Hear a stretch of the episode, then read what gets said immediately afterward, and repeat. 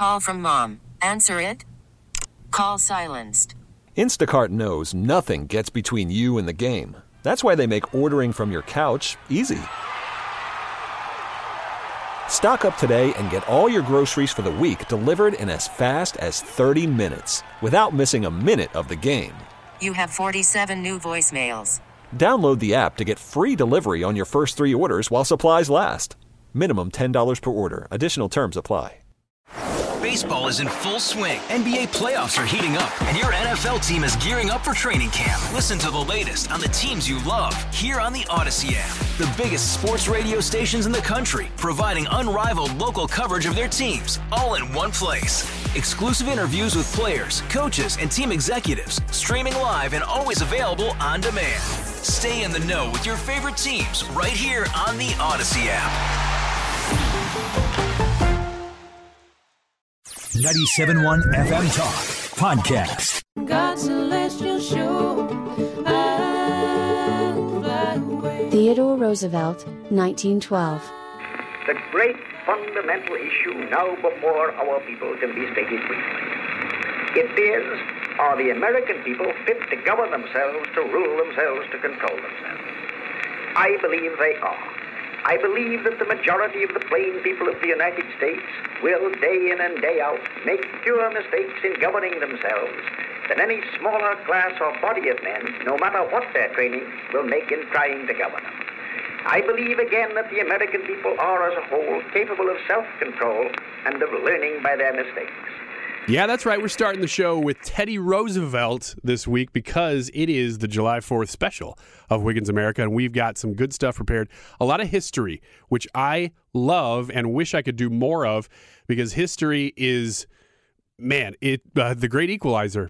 You learn so much about where we're at today from looking back. Just, for instance, in that quote, I don't know what stood out to you. The first thing that stood out to me was, oh, I didn't even know they had audio recording when Teddy, Teddy Roosevelt was president. That had to be one of the first audio recordings that we still have that's decent. I mean, you can make out what he's saying.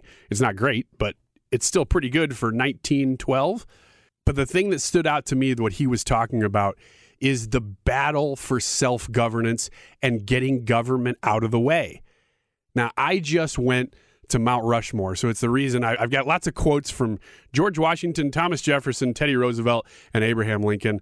I got some of the Gettysburg Address, I think I'll play this morning, and lots of other stuff too that's not necessarily just presidential quotes, but the history stuff is what really stands out to me, that we keep repeating the same issues over and over. Now, we're in a completely different time now, of course.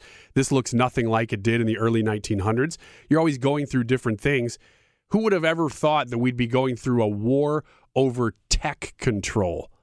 You know, I twenty years ago, you couldn't have said, well, the internet will become a problem because everybody uses just a few sites and those sites are censoring people.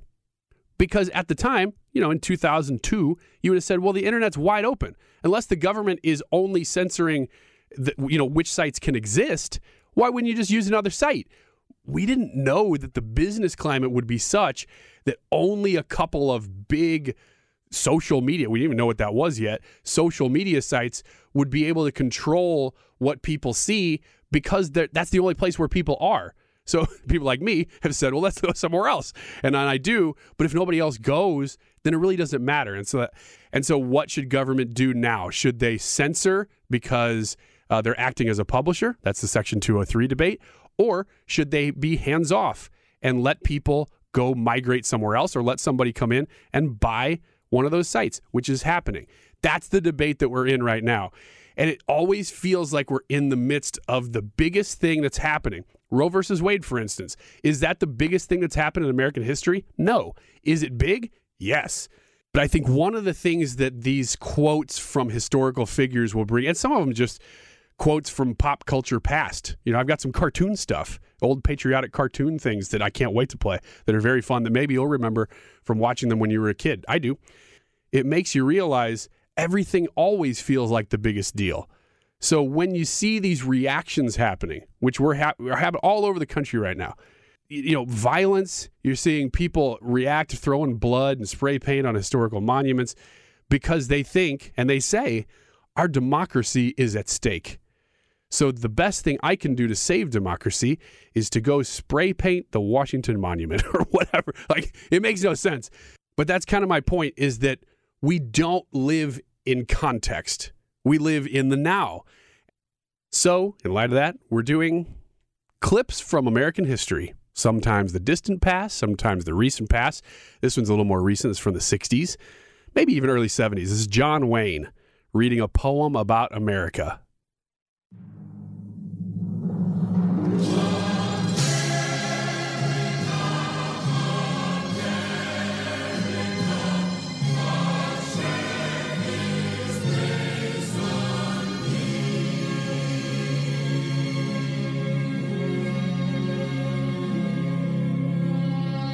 You ask me why I love her? Well, give me time.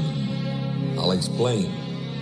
You've seen a Kansas sunset or an Arizona rain?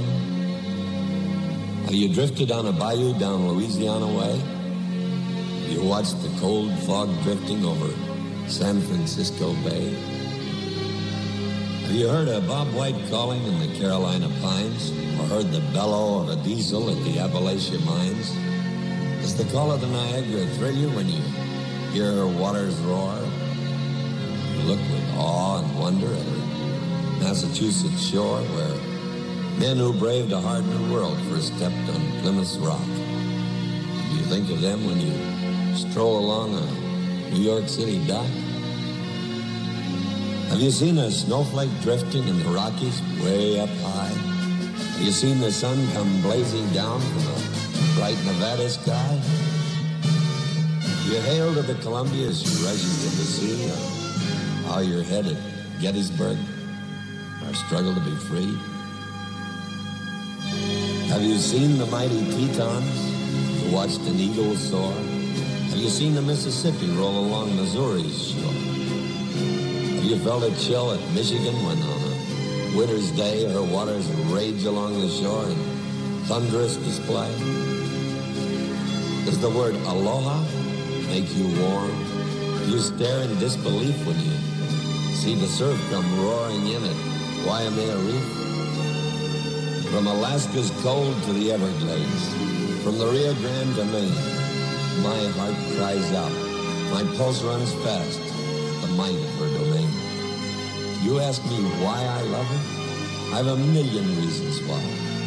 My beautiful America, beneath God's wide, wide sky.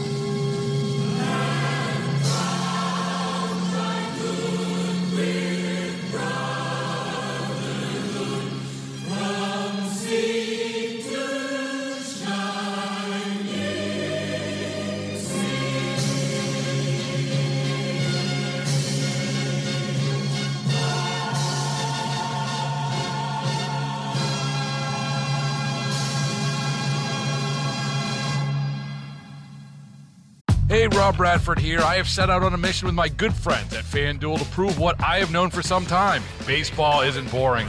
Now I have a daily podcast to prove it, with some of the most notable people in the baseball world screaming baseball isn't boring from the mountaintops, or at least agreeing to come on our show. Players, managers, G Ms, and yes, even the commissioner of baseball, Rob Manfred. It has been a constant wave of baseball's most powerful voices. So join the revolution. Subscribe and soak in baseball isn't boring. Listen on your Odyssey app or wherever you get your podcasts. You'll be glad you did. Worried about letting someone else pick out the perfect avocado for your perfect impress them on the third date guacamole? Well, good thing Instacart shoppers are as picky as you are. They find ripe avocados like it's their guac on the line. They are milk expiration date detectives. They bag eggs like the twelve precious pieces of cargo they are. So let Instacart shoppers overthink your groceries so that you can overthink what you'll wear on that third date. Download the Instacart app to get free delivery on your first three orders while supplies last. Minimum ten dollars per order. Additional terms apply. I detect a little communism. Well, consider this just a recap of the Supreme Court decisions over the last two weeks. It's been monumental. And it has ranged from gun laws to election laws to school choice to abortion. So they were not afraid in this session of taking on the big topics. And I, I like to see it, I, especially when the decisions are going the way I think they should. Of course I do. Uh, but real quick, just a rundown. We're talking about the New York gun law. That the Supreme Court essentially said that New York had gone too far in requiring people to prove to New York that they were capable to carry a firearm and they were trustworthy. They said basically the exact opposite should be true, that the state should have to prove to them why they can't. That's that's the gist of it, okay? So real quick, run through here. Maine law, that they were saying that students who were receiving vouchers from the state, because see, there's a lot of rural schools in Maine, and if you don't have a high school, they would give you a voucher, and you could use that money toward whatever high school you wanted. And I think it may have applied to even outside of high schools, but I know that high schools was uh, probably the person who was in the lawsuit was was talking about that. And Maine said, no, you can't go to a Christian school, though. You can't go to a religious school, essentially. And the Supreme Court said, no, that's not true. You can't discriminate against a school because of its religion. If you're going to issue vouchers, they can take those vouchers wherever they want. That is huge for school choice across the nation, outside of Maine, outside of rural areas. That is going to be used in states very soon, like Arizona, for instance. The governor there is kind of a wishy-washy Republican, but he has signaled support for a bill that has already passed the Arizona Senate to fund, the old, the old phrase here, fund students instead of systems. So you are talking about basically a voucher system where the money, instead of going directly to the school and the district, goes to the kid or the parent, and the, the kid and the parent get to decide where they go to school.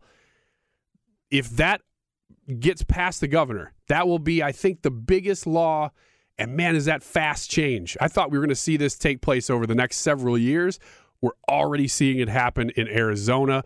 And that will be a laboratory to see what it's like. I'm sure they're looking at other places in the country like Maine, like Vermont. Oddly, there are places that have already done this that aren't necessarily conservative places just because of practicality. And how has it worked there? And how will it work on a bigger scale in a place like Arizona? We will see. We will watch that closely. Expect a lot of laws in the wake of that Supreme Court decision. Another one, Roe versus Wade. You ever heard about that one? We'll skip that one. I think you probably have heard a little bit about that one. Uh, but then you also have uh, North Carolina voter I D law that really didn't address the law itself. It just uh, addressed who could be in the lawsuit. The North Carolina legislature, which is Republican, wanted to represent themselves in the lawsuit and be a part of the voters who are who are issuing the lawsuit. And the North Carolina court said you couldn't. The Supreme Court said you could. So that's a win for the legislature in that case. And you would think that helps their case a little bit more in making sure that they can't. It's all about just using voter I D. Isn't that weird? This is something that the vast majority of Americans approve of and want to see happen, and yet the Democrats in North Carolina and pretty much everywhere else are trying to stop voter I D from being used. Why? Well, they think it's going to hurt them. I won't get into it. You already know why. You know why they don't want voter I D. You know why. So here's the argument. Oh, one more. What I want. There's a couple more, but there's one more that I really wanted to highlight. The coach praying in Alabama. Um. The school fired him, said you can't pray on the field, and he was not forcing anybody else to pray with him. He was just doing a Tim Tebow there at the half line before the game. Other students would join him if they wanted to. The school said, no, you can't do that, and they fired him. Supreme Court says you can't do that. That was religious discrimination as well. So pretty much nothing went poorly. um, here's the argument that's happened since then, though, regarding Roe versus Wade. Lots of people on the left have said, look, they're overturning precedent. They're going to overturn precedent on everything now that they don't like, basically becoming policymakers. I would advocate strongly against that because that's not the role of the court. But the only cases that they're actually talking about are things like Obergefell, the gay marriage case. And the reason for that is that um, they think that there is no constitutional right to gay marriage. Well, the conservative justices, you, you would assume that the conservative justices do. Here's the problem. Um, nobody's really given you the actual facts on this. So let me give you the, the real facts on why this is being discussed.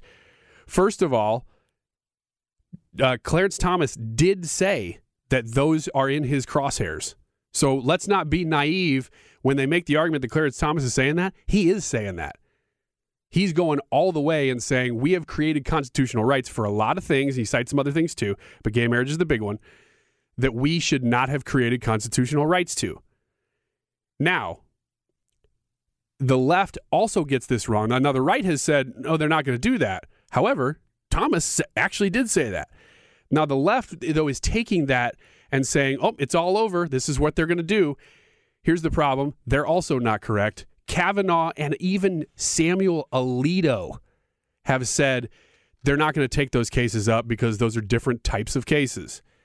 And I, if you, I mean, you're talking about a, you don't get much more conservative than Samuel Alito, unless I guess you're Clarence Thomas. But Kavanaugh said this week, and I'm, I'm quoting from the New York Times here, in his twelve-page concurrence in the Roe decision, he said he wanted to address, quote, how this decision will affect other precedents involving issues such as contraception and marriage.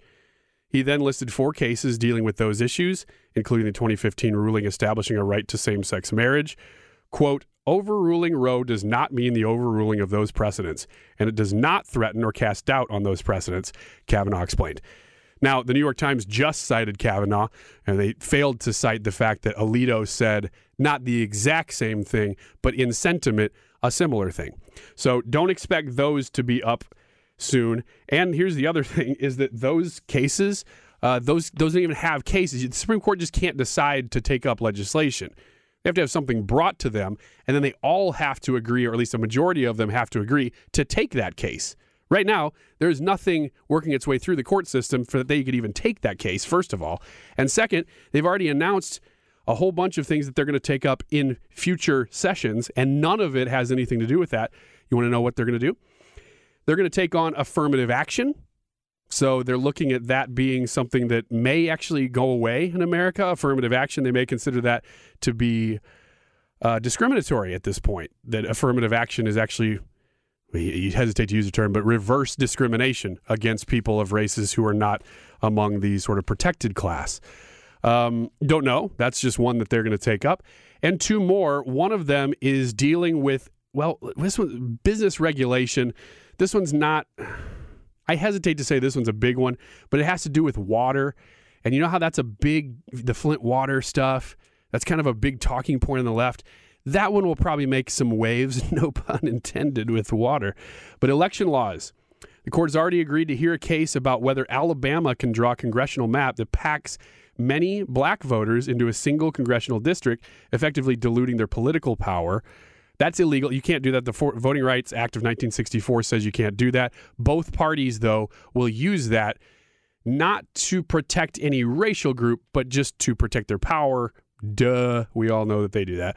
About twenty-seven percent of Alabama's residents are black, and the state has seven House districts. Uh, the court may also decide to hear a case that could limit the ability of state courts to review how state legislatures draw districts and otherwise oversee elections. So that, to me, is the interesting part of this one. We got to get to a break here because old Roy's waiting in the wings. He's frothing at the mouth, waiting to get in here and talk about some stuff here on the old July fourth special of Wiggins America. But that one is interesting because the courts have intervened in a lot of these cases and kind of superseded what the state legislatures have wanted to do, both in Republican and Democrat states. So this is a bipartisan thing. If the Supreme Court says the courts below them are overstepping their bounds, that could have a pretty big impact on the way lines are drawn in the future. It won't for the next ten years because the lines are drawn for now, but it could beyond that, and that's fairly significant. All right, let's take a break, and we'll be right back to talk about which of these are the most important, and let's look at one of those patriotic cartoons. I got some really cool stuff for this special here, so stick around. It's Wiggins America. Unreal to be in studio with the one and only, the big lug, old Roy. Hey. He's back for the July fourth special. Yes. You missed a couple weeks because you've been busy opening a, well, trying to open a business. You're not mm-hmm. quite there yet, but Getting good close. for you. Yeah. Good for you in the midst of this economic environment, being one who's willing to take a chance and go for it. Well, I'm either a complete idiot or a genius, one yeah, or the other. It's clearly the first. Yes. Um, because I think even if you are a successful businessman, everybody would agree that guy is an idiot. So, uh, Uh, personal stuff aside, you have you've been so busy, you haven't been paying attention to the news. Not really. Man, this last couple of weeks, the Supreme Court, you, I, I asked you before we started here, uh, have you seen? You're like, well, I've seen Roe. You've yeah. missed all the rest of it. Yes. And I am going to be talking about that for the rest of the show, so you're just going to have to listen. Okay. Uh, we'll fill you in on all the rest of that stuff. But I wanted to ask you, just because this is the July fourth Wiggins America special, you're one of the cast members. Growing up, how much have you seen? I'm, I'm running a lot of uh, different like vignettes throughout this whole show, and then my Music for Fireworks special and all this stuff. So mm-hmm. I have a lot of little like pieces that I'm running, and I think it's a lot of fun. Um, and one of those I want to play for you here in a minute, but it's about growing up, and it, it's actually this cart. It's a cartoon. It's a Porky Pig cartoon. It may not seem like it fits the whole motif of the special. I don't know. It seems right. Okay, thank you. Yeah. Um, but it's from nineteen thirty-nine, so it predates both of us, probably put together. Mm-hmm. And it's amazing to see how much times have changed. And how much, even in our lifetimes, and you're like way older than me. Oh, yeah. But even in my lifetime, growing up in the eighties, there was a lot of patriotism. Mm-hmm. And then in the nineties, it was there, but it was uncool. It right. was like when I was in high school, it was like, eh, you, nobody like really likes America, but nobody, it's it's okay. You yeah. know, like it's like we, we can't acknowledge it, but America's a good place. Yeah. Um. And that really shift, I saw that shift throughout the nineties. I look at even pop culture stuff now, for The Simpsons, for instance, speaking of cartoons. Mm-hmm. And early Simpsons would have episodes that would, you know, they'd, they'd question things, but then they'd come back to, that's a good place to be, you know. Right. And but by even the late nineties, that that narrative had changed a lot under Bill Clinton. And I don't know exactly why that happened at that point, but... What have you seen over your incredibly long life? Subtle. Like, and, and, and am I, you know, I, I've got a more limited view because I, I'm not as old as you. I'm not even trying to make jokes at this point. I'm just making them. Um, that did you see that happen the same way that I did in the nineties? Or is this something that you're like, nah, I mean, you got to have a little bit broader perspective here, Ryan. No, I saw it. I think... Um, you're you're right. I agree. The the the eighties were, you know, super patriotic because of for conservatives because of Reagan. Mm-hmm. But it was um, everybody though. I, ironically, with Springsteen, mm-hmm. you know, he, he it was kind of a tongue in cheek patriotism. Mm-hmm. His Born in the U S A, but it, everybody took it like yeah, you know, patriotic. So it was. It was a, a good time, let's say, um, to be an American.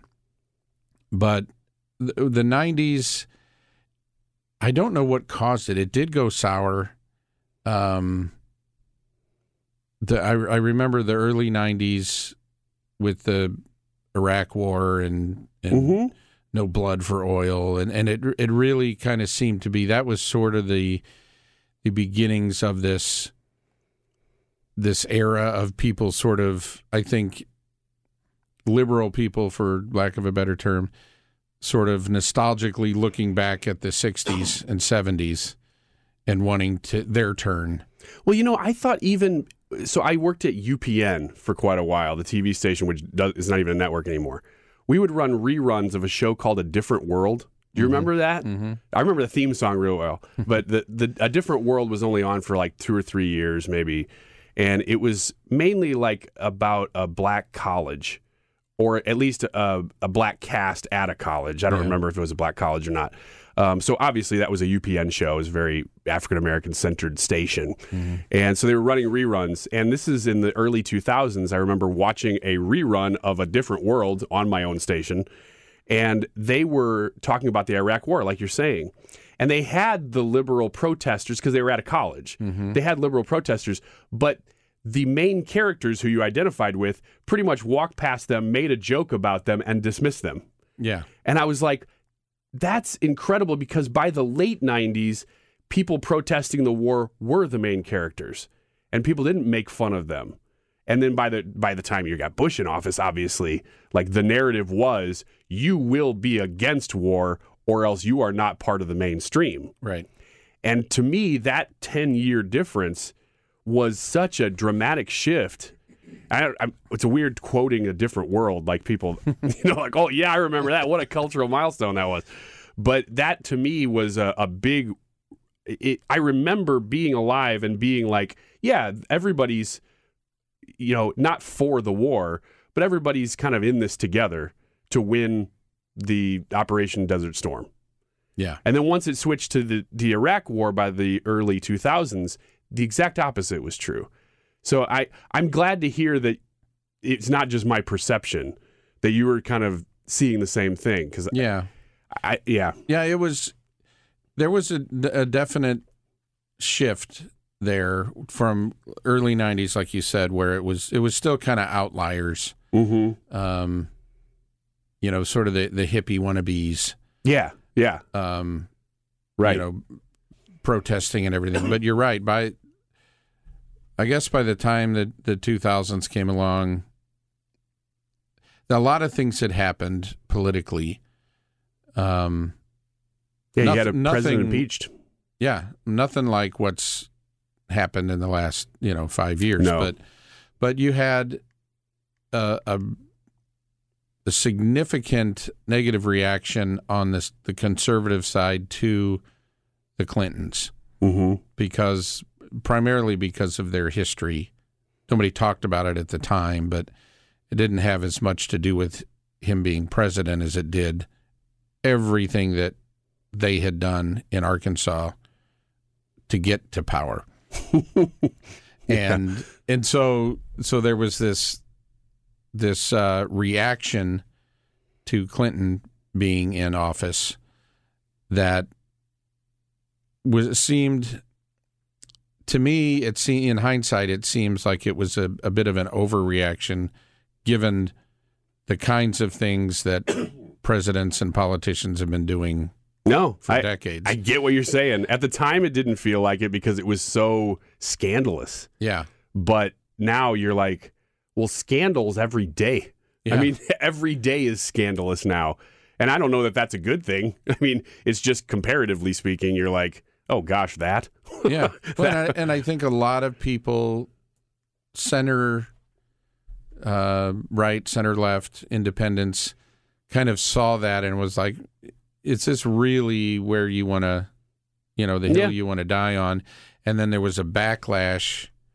I not not an extreme one, but I think a lot of moderate and independent people against conservatism because, all right, you went a little too far.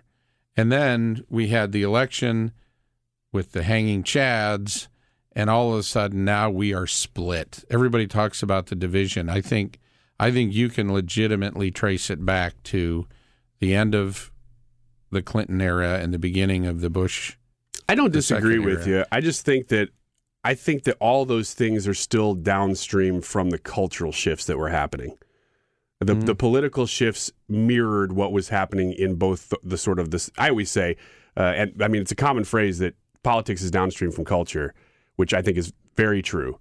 But I always add to that that culture is downstream from morality slash spirituality. Mm. And I think there was a big shift in all of those things in the nineties that.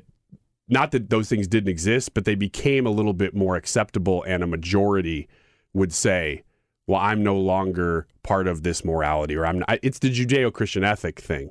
That it was like, that's no longer who we are. And I think that happened in the nineties. Well, but don't you think even that sort of flopped in a weird way because it was Tipper Gore?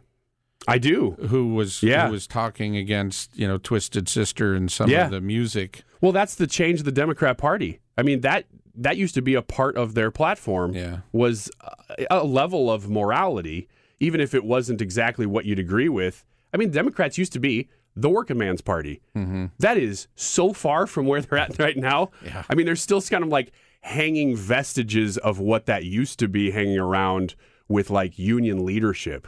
Mm-hmm. But that's it. I mean, the average person is has seen through the facade now. And it's yeah. like, okay, that's different.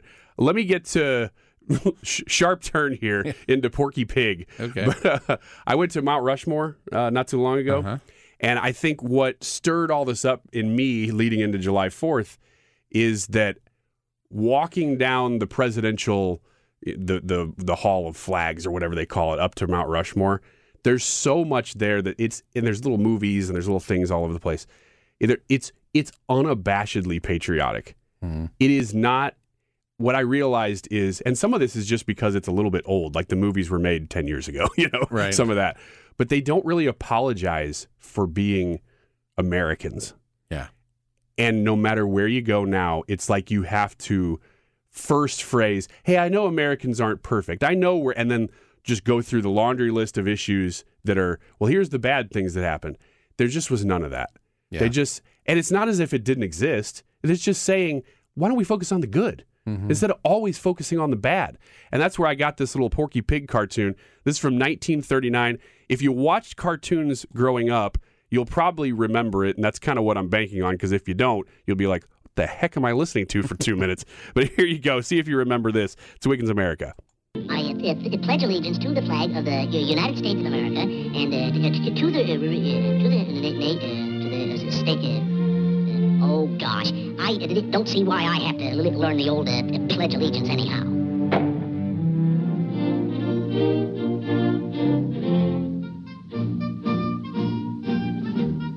You don't know why you should learn the Pledge of Allegiance to the flag?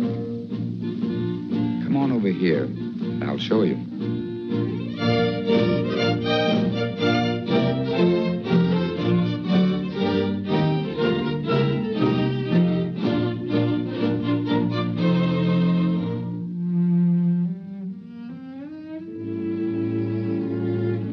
See, Porky, we Americans haven't always been as fortunate as we are today.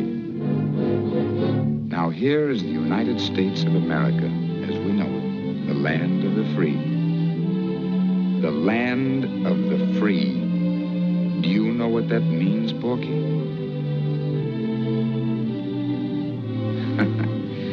I thought so. I'm afraid there are a lot of us who don't appreciate our freedom. But these people did. They came to this great unknown country in search of freedom. I know not what course others may take, but as for me, give me liberty or give me death.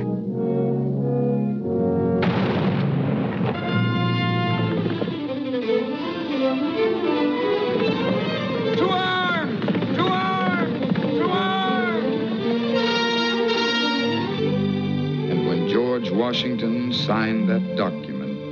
He laid the foundation for our great democracy. Gee, that's wonderful. Then what happened? Then, Porky, began a vast movement to the West. But the incredible hardships, the magnificent sacrifices of these gallant pioneers might have been in vain had it not been for a great American that we here highly resolve that these dead shall not have died in vain, that this nation under God shall have a new birth of freedom, and that government of the people, by the people, and for the people shall not perish from the earth.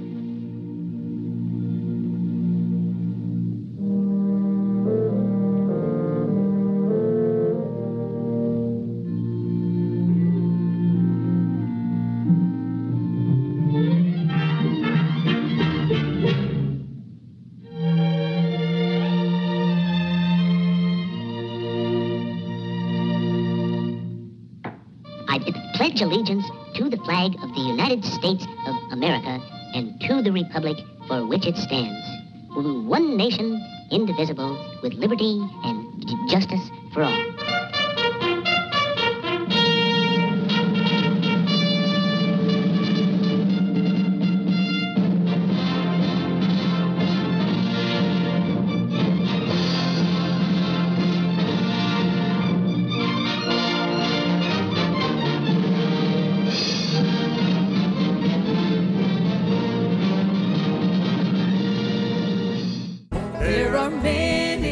So as we look at a little bit of history today, I've got a list of actually the best presidential jokes of all time. Up until Reagan. I chose not to make it contemporary just because I thought, eh, we'll we'll, we'll keep it light, okay? But I, I feel like I need to explain something first. Last week on Wiggins America, I suggested something that may have been taken the wrong way. So I have to retract a bit of information. What I said was, I didn't know whether you had to get the vaccine, if you got the vaccine, if you had to get it in your arm or if you could get it in your butt. Like a lot of shots, you can get a lot of shots wherever you want, thigh, butt, whatever. So I suggested that you go to C V S and ask them to give it to you in the butt. Now, what I should have said was go to C V S and ask if you can get the vaccine in your butt, not just that they could give it to you in the butt. And that's my fault, and I, I feel bad about that because I know how many people probably took that literally. Now, for my part, this is a little bit of my own defense. I did say do that in the drive-thru so that if they look at you funny, you can just leave as fast as possible. So if anybody got in trouble for that, I do want to deeply apologize that I didn't make that clearer. But hopefully you took the whole advice, didn't go inside the store before asking them to do that, and you took off before they would have done anything. So just a little bit of editorial there before we get into the presidential jokes.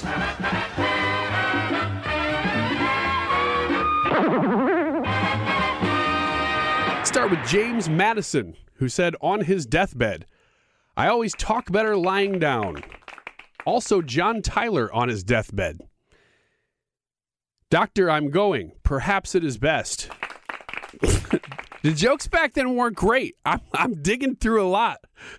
Apparently, you got to wait till you're on your deathbed to make a even a passable joke. By the way, I'm going to start using the word perhaps more often because it makes you sound really smart. And I want that to be on my deathbed, something using the word perhaps. I want my deathbed quote to be, perhaps it is best if I die now. Because that would pass as a great joke in the early eighteen hundreds, apparently. Millard Fillmore. I have not the advantage of a classical education, and no man should, in my judgment, accept a degree he cannot read. I thought that one was actually pretty clever. Abraham Lincoln, he had a ton. He had a lot of great jokes. It's weird to have such a funny guy in such a contentious period of time. Uh, he says, if I were two-faced, would I be wearing this one? You may have heard that one, actually. Andrew Johnson, Washington, D C is twelve square miles bordered by reality. Washington, D C is twelve square miles bordered by reality. Benjamin Harrison. When I hear a Democrat boasting himself on the age of his party, I feel like reminding him that there are other organized evils in the world older than the Democrat Party. Herbert Hoover. Blessed are the young, for they shall inherit the national debt. Harry Truman. Now he's talking about Adlai Stevenson here. Quote, he's no better than a regular sissy. Good old Missourian Harry Truman. Lyndon Johnson on Ford. So dumb he can't fart and chew gum at the same time. I, I mean, I mean, it's not an incredible joke, but the fact that we had a president who used the word fart in a quote, I had to use that. Now, maybe more recent presidents have used the word fart all the time, but I had to find one, and it was Lyndon Johnson, apparently talking about Gerald Ford.